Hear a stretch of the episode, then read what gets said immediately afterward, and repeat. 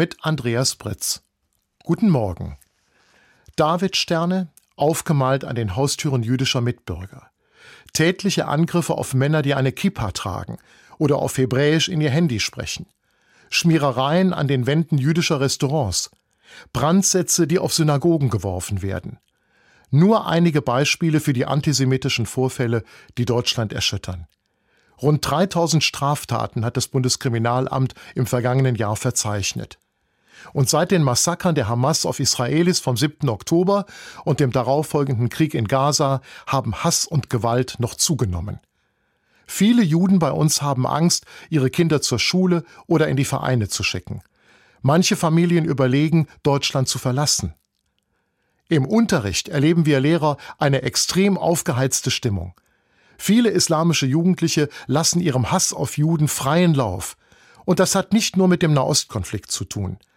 Es gibt bei zahlreichen islamischen Migranten einen tief sitzenden Antijudaismus, also eine religiös begründete Feindschaft gegenüber Juden. Sie leitet sich ab aus den Auseinandersetzungen zwischen den Religionen, die bis in die Frühzeit des Islam zurückreichen. Viele Stellen im Koran schildern die Juden als ungläubig, heimtückisch und verabscheuungswürdig. Christen kennen diesen Judenhass auch aus ihrer Geschichte.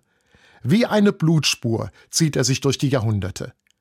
Erst das Nachdenken über die Shoah, die systematische Ermordung der europäischen Juden im Zweiten Weltkrieg, hat die Einstellung der Kirchen nachhaltig verändert.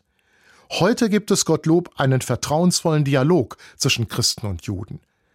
Wenn sich Ähnliches auch zwischen Juden und Muslimen entwickeln soll, dann muss das aus der islamischen Gemeinschaft heraus erfolgen. Aufgeklärte islamische Theologen rufen die Moscheengemeinden und Verbände dazu auf.